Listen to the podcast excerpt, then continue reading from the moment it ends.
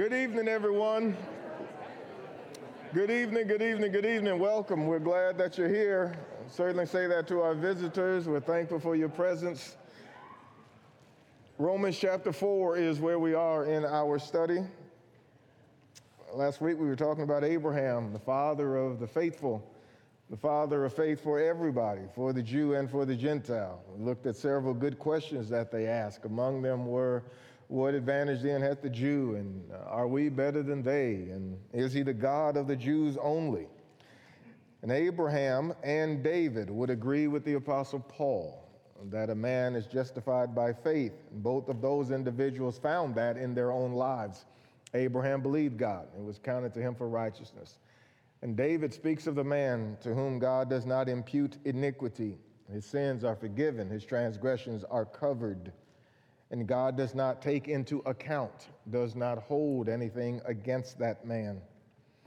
We were, I believe, down and around verses eighteen to twenty-two is where I have us stopping.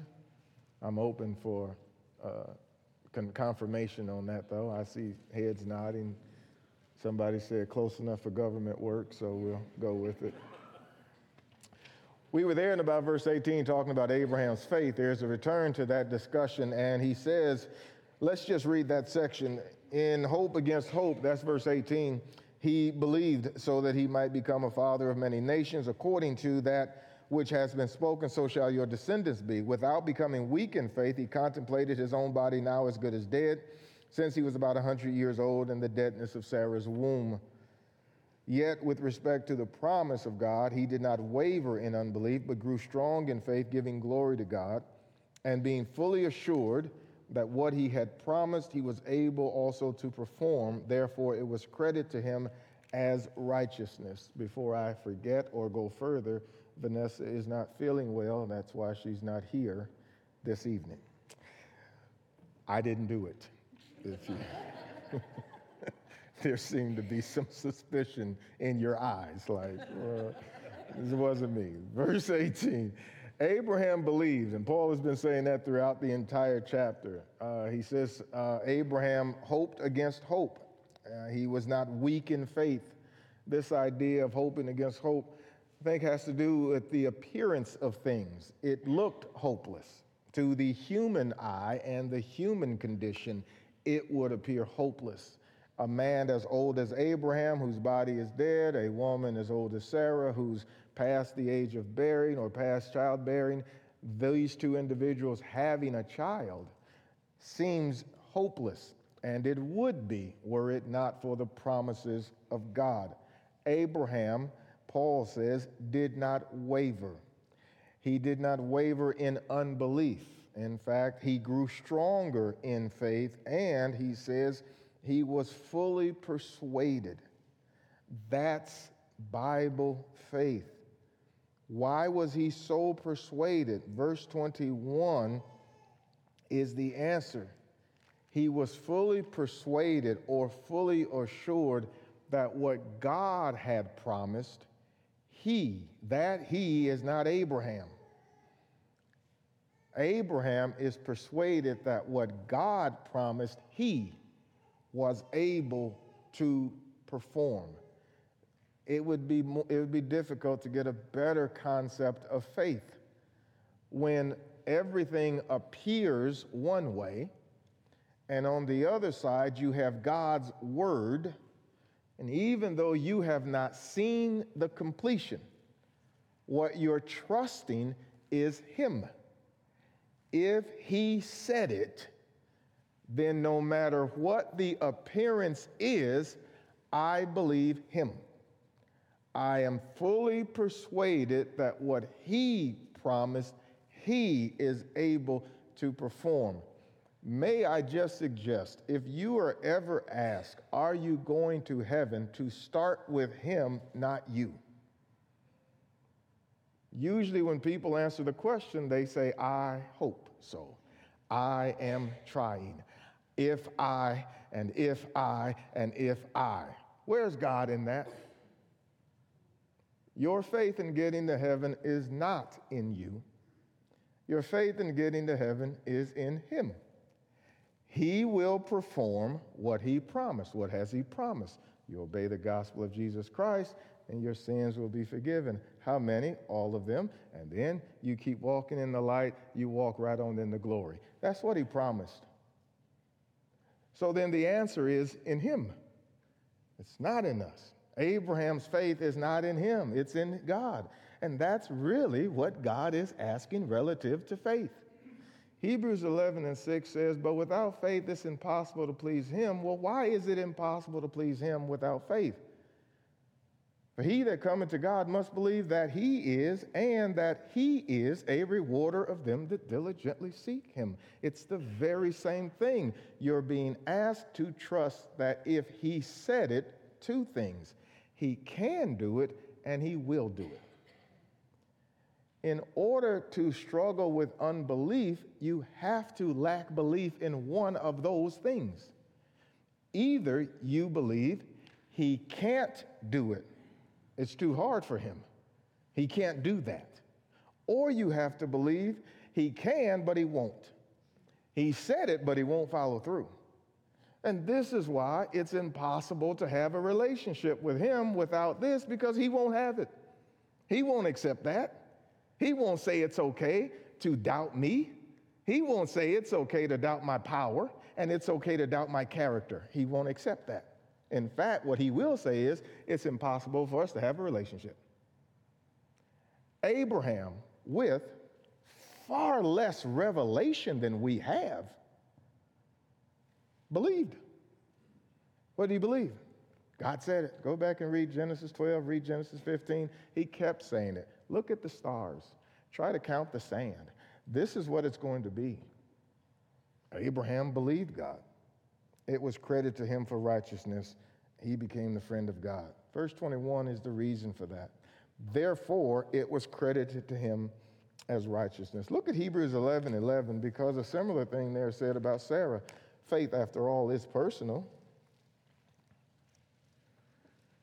And they both had it, which is why First Peter three would talk about those um, women who live like Sarah, Sarah being daughters of Sarah, the same way John eight talks about being sons of Abraham.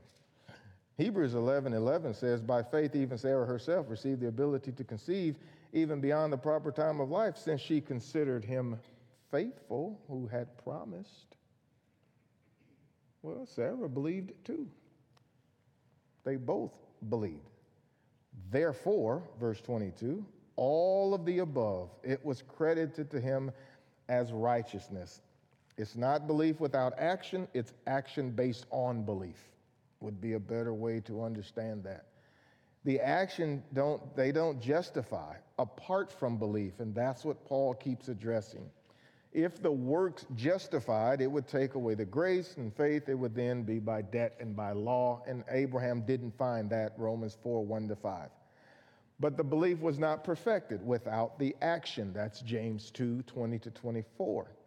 And so Genesis twenty-two is that which James uses the language uh, perfects, or made perfect, is when faith was done, when the works were accomplished that God instituted. Abraham believed God, God gave him a son. Abraham believed God would bless the world through his son. And so when God asked for his son, you know, sometimes people read Genesis twenty-two and they say things like, I couldn't have done that. And I would ask, why not? If you had the faith of Abraham, you could. Why couldn't you give him your son? Here's what happened. God said, I'm going to give you a son, Genesis twelve. And then twenty-five years later, God gave him a son. And then at some point in their relationship, God asked for the son back. How is God going to bless the whole world? That would be through the seed of Abraham. Now, what has God asked you to do? Kill the seed. If you kill the seed, how's the world going to be blessed? So Abraham believed God would make him stand again. That's what Hebrews eleven, seventeen to nineteen says. You know, you have the same faith. If God said it, you believe it, right? Yes, no, maybe so. I mean, that's what it is. God said it, so that's why we'll do it. Well, doesn't matter if I can see it. If he said it, It will work out just the way he said it. Chapter four, the end of that chapter, twenty-three, twenty-four, twenty-five. This is a great conclusion of these thoughts that began way back in chapter two or three. Now, for not for his sake only was it written that it was credited to him, but for our sake also, to whom it will be credited as those who believe in him, who raised Jesus our Lord from the dead. He was delivered over because of our transgression and was raised because of our justification. God had a plan and a purpose behind all that he did with, for Abraham, and this is part of it. The first century saints are struggling. Guess what they're struggling with? Faith. And now here Paul says, God had this penned for you. It wasn't just for Abraham's sake. He had this written for your sake, because it will be credited to you the same way it was credited to him. What did they need? Faith. They needed to hold on to Jesus. They need to trust in God. They need to rely on the decision they made to become Christians. And it was now being threatened. Did we make the right decision? Should we give up and go back to Judaism? Should we get circumcised if we're the Gentiles? What do you need? Faith. Paul says, this wasn't written for Abraham's sake that it was credited, but for our sake also. Now, when you and I read the word our, we typically think those of us in the room today, but you should scale back two thousand years and let the people who read the letter read the word our first. It's written for our sake. By extension, well, I suppose us too. Later in this book, chapter fifteen and verse four, Paul will say, for whatsoever things were written aforetime, were written for our learning. This is one of the things that are written aforetime.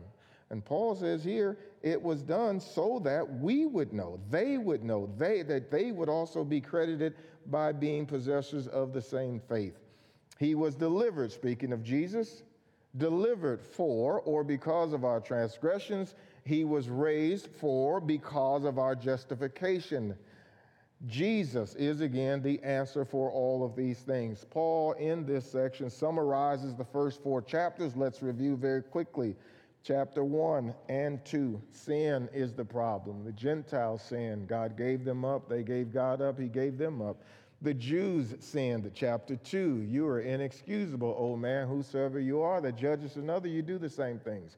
Chapter three, verse nine, verse twenty-three, all are under sin. If all are under sin, how does anybody get out? Chapter three, twenty-four, twenty-five, twenty-six, justified freely by his grace through the redemption that's in Christ Jesus. Abraham, our father, what did he find? The exact same thing. Abraham didn't work his way. He believed God, and it was credited to him, chapter four. But also David. David, under the law, lived a faithful life, a life of trusting in God and believing in God. And that brings us to chapter five. For now, having discussed justification, he opens up this section by saying, therefore, having been justified. So now that they understand justification, having understood it, these first five verses, Paul says, again, we're justified by faith. Then he talks about God's great love for us, and you can see that. While we were sinners was this grace given. Again, another fact emphasizing you couldn't have worked your way out because it was done while you were in sin.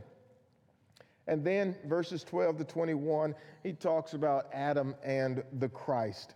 Having been justified by Jesus, chapter four, twenty-four, twenty-five, chapter three, twenty-four, twenty-five, justified freely, justified by grace, not by works. It was credited, the first five verses of chapter five, the benefits and blessings then of being justified. Therefore, having been justified by faith, what do we have? He begins immediately to tell them, here's what you're in possession of. Therefore, having been justified by faith, we have peace with God through our Lord Jesus Christ, through whom also we have obtained our introduction by faith into this grace, in which we stand and we exalt in hope of the glory of God. And not only this, but we also exalt in our tribulations, knowing that tribulation brings about perseverance, and perseverance proven character, and proven character hope. And hope does not disappoint because of the love of God who has, uh, has been poured out within our hearts through the Holy Spirit who he has given us. Number one, verse number one, what did they have? He says they had peace with God. This is the whole point of justification, because in sin, we are at enmity, to use the language in the King James in Ephesians two. We are at enmity, hostility with God. Such is the nature of sin. It makes one in opposition to God. It is not a neutral thing. It's not an indifferent thing. We were enemies of God, is how he will say it here, six, seven, and eight. We were God's enemies. Well, the whole point of justification is God gives us peace. It's God, the one who is offended, who makes the provisions for peace to be shared. The Gentiles were under sin. The Jews were under sin. Notice that language in Ephesians two. Let's read a few verses there. Ephesians two, beginning in verse number one.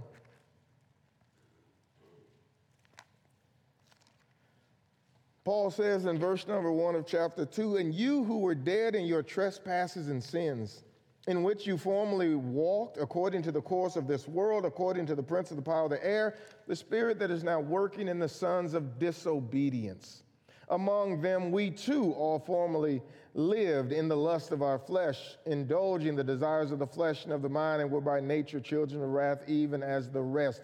When you're reading passages like this, can I encourage you to look at words like your and you and us and we, and hear the same apostle talking about Jews and Gentiles.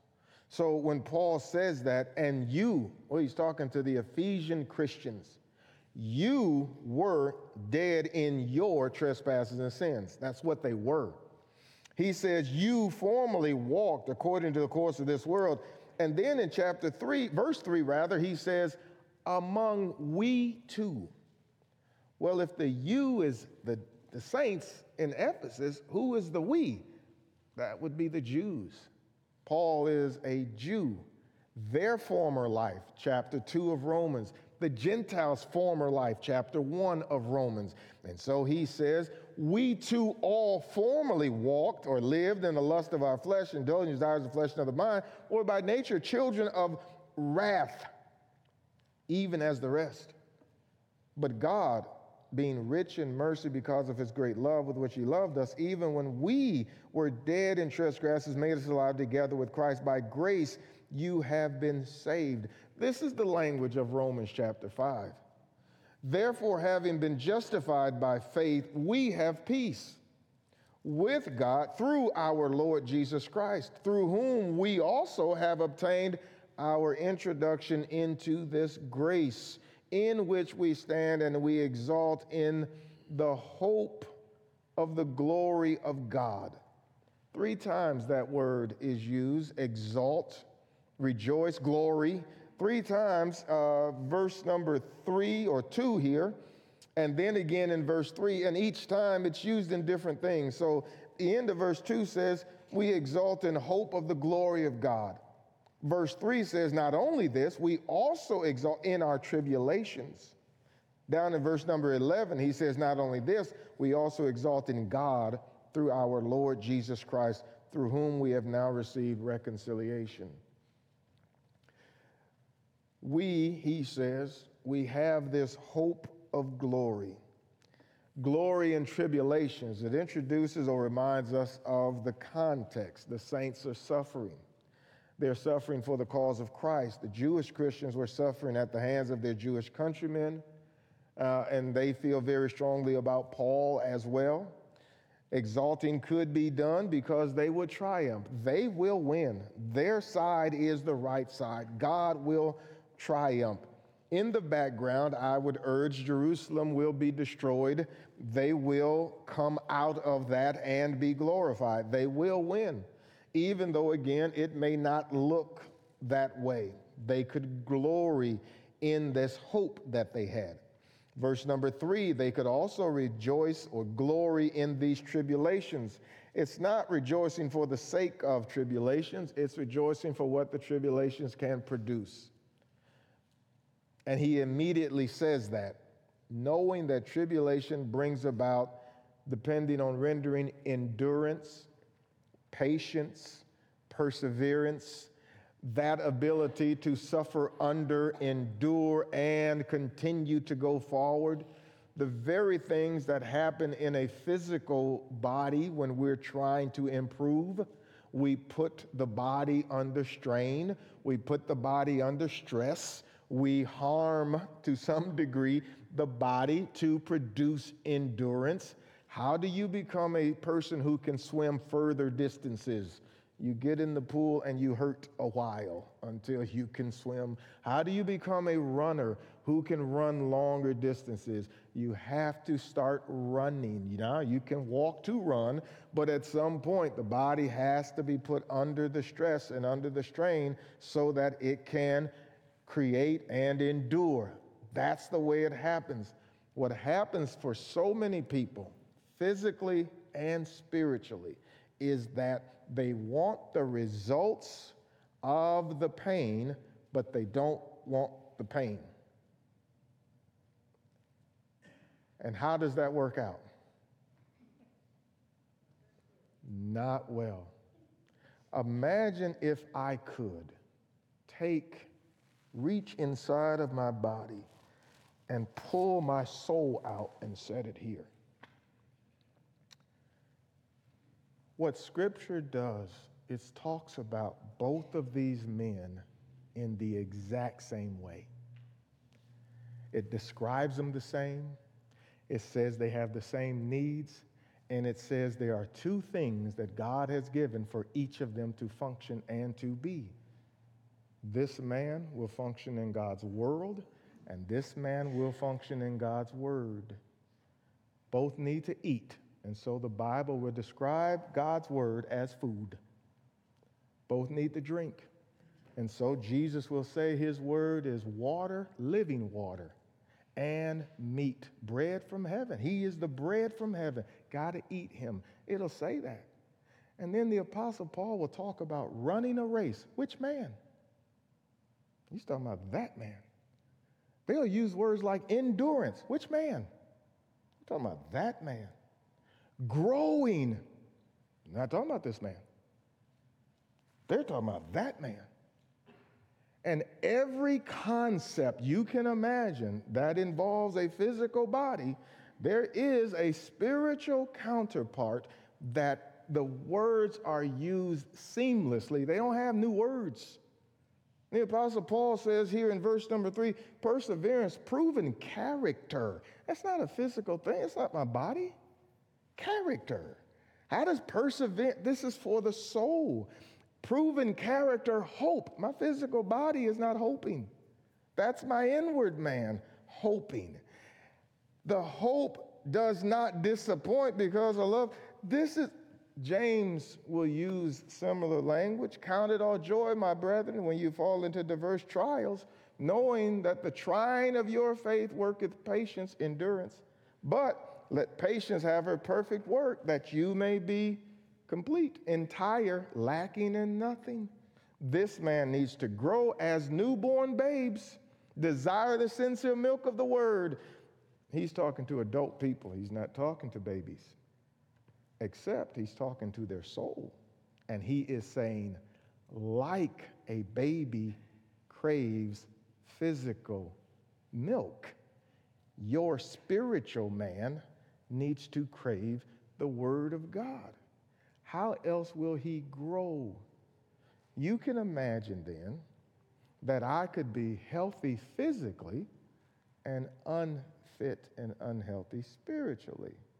And since the spiritual man controls the physical man, that would explain what immaturity looks like when it comes out of my mouth. When you see it in my anger, when you see it in my temperament, when you see it in my selfishness. These are not physical attributes. That is an ungrown, unhealthy spiritually immature soul doing that, because that's got control of the body. Paul says this, these sufferings, it's not like you're rejoicing because you're suffering. That's, nobody's crazy. We're not asking for punishment. But spiritually speaking, the faith that's tried is the faith that gets a chance to grow. For now, stress is being applied. Difficulty, hardship. Now, will I be like Jesus? Hard to do that when I just walk around and there's no stress in my life. It's, it's difficult. Can be done, needs to be done. I'm not begging for stress. In fact, let me read you the prayer that I pray. It's over here in First Timothy chapter two. I wouldn't want you to get confused that I go around asking for trouble. I'd rather not. I just soon walk on the other side of the street if I know trouble's on the other side. I ain't got no friend with trouble. I'll just move. That's no problem for me. First Timothy chapter two, here's my prayer. First of all, I urge that prayer, supplications, intercessions, giving of thanks be made for all men, for kings, for all who are in authority, that we may lead a quiet and peaceful life in all godliness, for this is well-pleasing in the sight of the Lord. Sometimes people make a mistake at what I'm saying. I'm not suggesting to you, let's go find some trouble and pursue it. No, what I'm saying is, you and I should understand that there's no way to grow this faith without us putting it under. Now, for them, somebody else is bringing the trouble. Peter talks about the fiery trial. Paul talks about the present distress. Somebody else is bringing it to them. But nevertheless, you could just as well grow your faith without these outside stressors. You just have to choose. And I will tell you, it is more difficult, more stressful, more straining to read your Bible than watch Netflix. It's just tougher. It's just tougher. One of them will grow your faith, one of them will entertain. Am I bad on, I'm down, not down on entertainment? I'm not. I'm just saying this is how you would have to do it. You've got to give up something. If you're going to be a runner, if you're going to live, you got to do something. You got to do it. You don't need these outside stressors to do it. You can do it. All right, five, the uh, end of verse number five says, because of the love of God has been poured out within our hearts uh, through the Holy Spirit who was given to us. Let me suggest that this is not the book where we learn how they receive the Spirit. You'll notice that his audience has the Spirit. He says to them, who's been given to us? If we were going to undertake that study, we'd have another study altogether. Paul simply states it as being the case. And I would urge that the work of the Holy Spirit actually is in the Old Testament first and then the New Testament. You can see his work in the Old Testament. Take a passage like Second Samuel twenty-three two, where David says, the Spirit of the Lord spake by me, and his word was in my tongue. David is a prophet according to Acts chapter two, and therefore David, speaking prophetically, says he got that from the Spirit. The Spirit of the Lord spake through me. And you'll notice that David attributes the words to the possession of the Spirit. His words were in my tongue.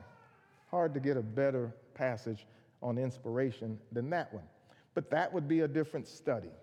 I'm simply suggesting to you here that the audience had the Holy Spirit, and the Apostle Paul says, God has given him to us. We began in verse number six down to verse number twelve, a return to the theme and how justification came. For while we were still helpless, at the right time, Christ died for the ungodly. For one will hardly die for a righteous man, though perhaps for the good man some would even dare to die. But God demonstrates his own love toward us, and that while we were yet sinners, Christ died for us. Much more then, having now been justified by his blood, we have, we shall be saved from the wrath of God through him. For if while we were enemies, we were reconciled to God through the death of his son, much more having been reconciled, we shall be saved by his life. And not only this, but we also exalt in God through our Lord Jesus Christ, through whom we have now received the reconciliation. For while we were still helpless. Paul's point all along has been, you were already in sin, and so you were in need of God's grace. And so he has made that case, chapter one, chapter two, chapter three, chapter four with Abraham, and now he states it in a very succinct way here in verses six, seven, and eight. How would one try to insert works in verses six, seven, and eight? How would one try to insert law-keeping in six, seven, and eight? It is an ex- it, it is a very short but comprehensive statement about the first four chapters, really. He opens by saying, while we were still helpless. In other words, we were without strength. There was nothing we could do. We just read Ephesians chapter two. We were dead in trespasses and sins. You walked in it, you Gentiles. We walked in it, us Jews. How did we get out? Well, we didn't get out on our own, because while we were yet helpless, at the right time, Christ died for the ungodly. The gesture is from God. The grace is from God. God moves first. That's really what grace is. God extending himself toward us while we're helpless. It is an offer. It is an invitation. Grace alone cannot save. Now, you cannot be saved without grace, but grace alone cannot save, because grace is God's invitation to you. It's an offer of pardon, but God is the one who gives conditions. And those conditions have to be met as a means of trusting him. And that's why it's always grace and faith. And what you will find right between them is whatever God wants you to trust him to do. Now, this changes throughout Scripture, and it's the only thing that changes. If your name is Noah and you live in the time of Genesis six, then what you will be asked to do is build an ark.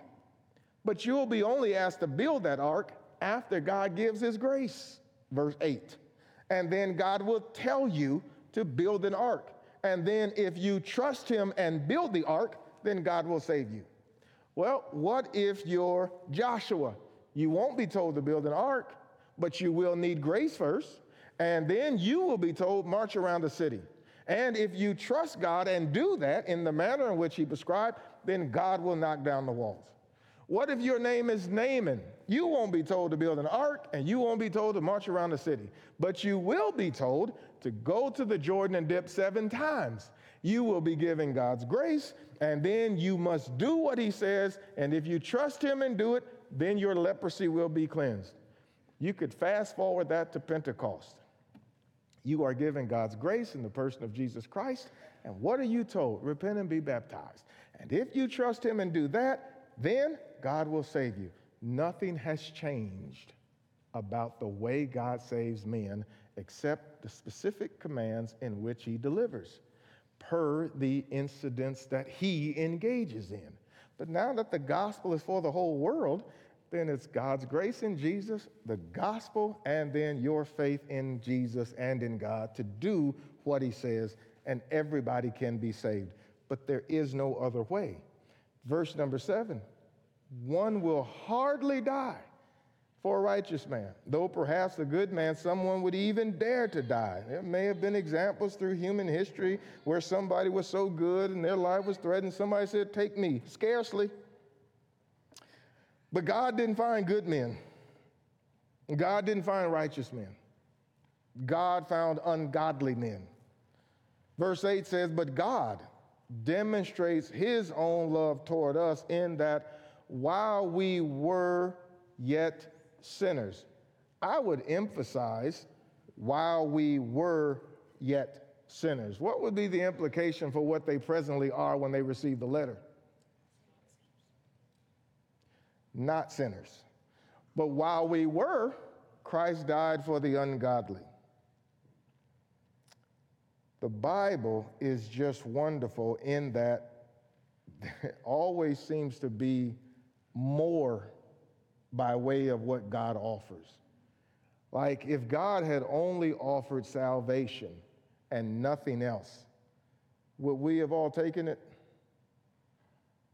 Just salvation, nothing else. Just the cake, no frosting. Just the donut, no jelly. If God had just offered salvation, that would be sufficient. But God never seems to just offer any one thing. There's always and. There seems to be always more. In fact, that's how verse nine opens. Much more then. I would ask, what could be much more than six, seven, and eight? If you were figuring it out, we were ungodly sinners. And the word ungodly does not mean not godlike. That's not what it means. It means impious. It means we, humanity, Jew, Gentile, looked at God, and for all of the glory that he is, we took that and lowered it and profaned it. We were ungodly. We were impious. We treated him with ill regard. That's Romans one. They exchanged God. The Jews did not honor God. That's the way this works. And in that state, God died for us, or God sent Christ to die for us. And then verse nine opens with much more then. It's a pivot from sinners to saints. And if you're a child of God, I would urge for you not to feel that Christ dying while you were a sinner was the zenith, because that's not. Otherwise, verse nine can't begin with much more than. But for those individuals who have left that state and become his children, please don't be comfortable with God's love when you were his enemy and hostile and ungodly and a sinner, and then become uncomfortable with it when you're his child and a saint. And so many of God's children love this side of the podium. They love that while we were sinners, Christ died for us. Love it. Thank God. He died, sent Jesus. We were as worse as we could be, as low as scum. That's right. And what did he do? He sent his son, and he died for us. Amen, amen, amen. And you obeyed the gospel. Thank the Lord. That puts you over here. And now you get to come to his family. You get to be a part of his children. You're a part of his inheritance. And now what happens? I'm not sure if he loves me at all. Because what you do over here is suddenly turn the relationship right back into a works-based system. You come over here and do the exact thing Paul has been working against the whole book. And now how are you going to keep his love? Well, if you keep the law. How are you going to keep his love? You do everything right. How are you going to keep his love? You, now, wait a minute. You were his enemy. How did you get his love over here? You know, maybe, just maybe, I would suggest that when you and I think about the love of God, we don't think about ourselves first. Because it's not about us. The love of God is a statement about God. And I would really urge for us all to separate God from his creation and put humanity in the world over here and turn your attention to him and what and who he is. And what and who he is is simply being expressed to humanity. But humanity is not driving who he is. John says God is love, which is why he would express it while you're a sinner. But Paul would write, okay then, having expressed it to you as a sinner, now you're his child. So what would that love do now? Let me ask it another way. You ever been to uh, going to a school or something, and you've gone where your children are at school or at play, and you've seen other little children running about? You could pick yours out, couldn't you? You ever took cupcakes to the kids? Donuts to the kids? You ever seen the kids playing on the ground? Would you help one of them up if they fell down? What would you do for yours? Pick them up? blow on the knee? That mama's breath love, what would dad do if, if to his? Coach him up? And you'd help the other ones because you love all the kids. But now yours is something different. Listen to nine, ten, and eleven. Much more than now, having been justified by his blood, what's going to happen? Come on now. Do you even believe you're reading the words in your Bible? Are they there? What does yours say? We shall be saved from the wrath of God. The very thing his children fear the most. And it seems as if the Holy Spirit had first century saints in mind who might struggle and future generations who might struggle, because he actually explains it. Verse number eleven explains the entire conversation. For if while we were enemies, we were reconciled to God through nothing less than the death of his son, much more, having been reconciled, we shall be by his life. Much more. Two times. And verse eleven is a flat-out explanation. It would be impossible to miss it. Verse number eleven.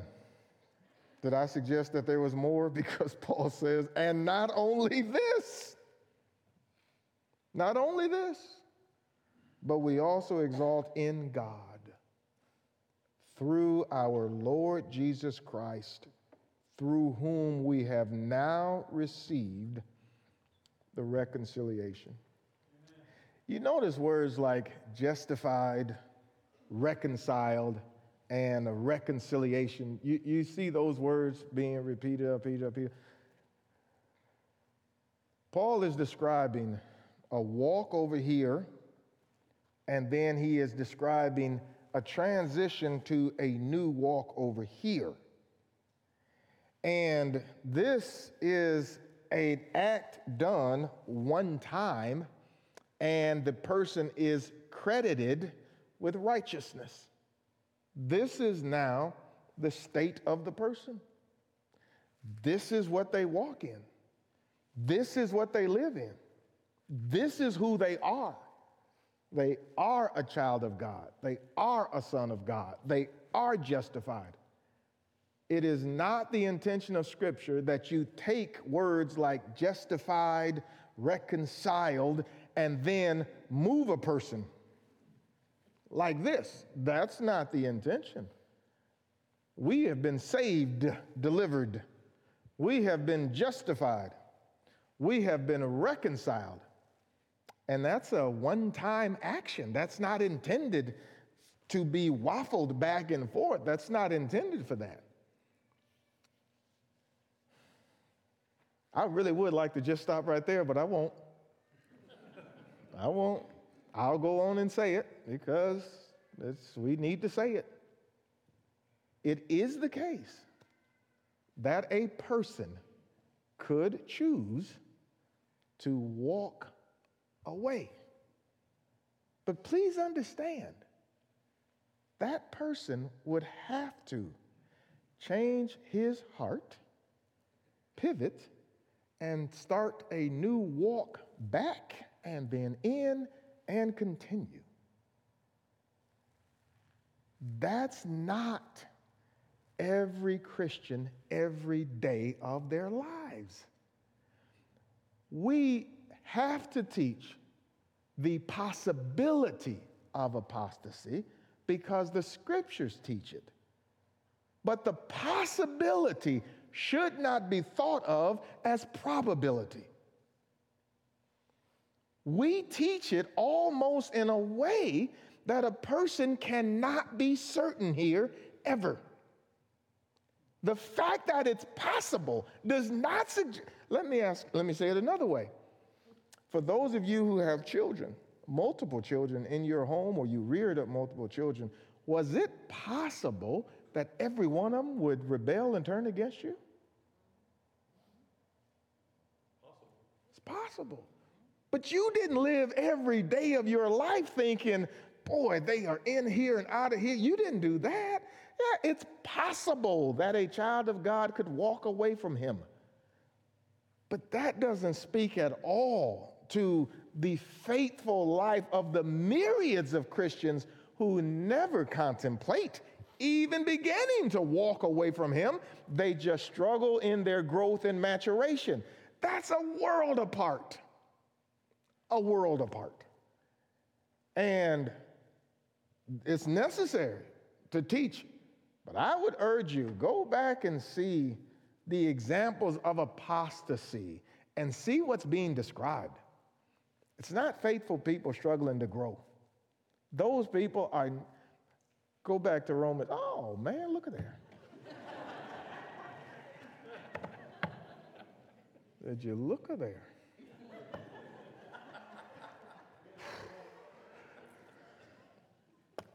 Well, our time is up.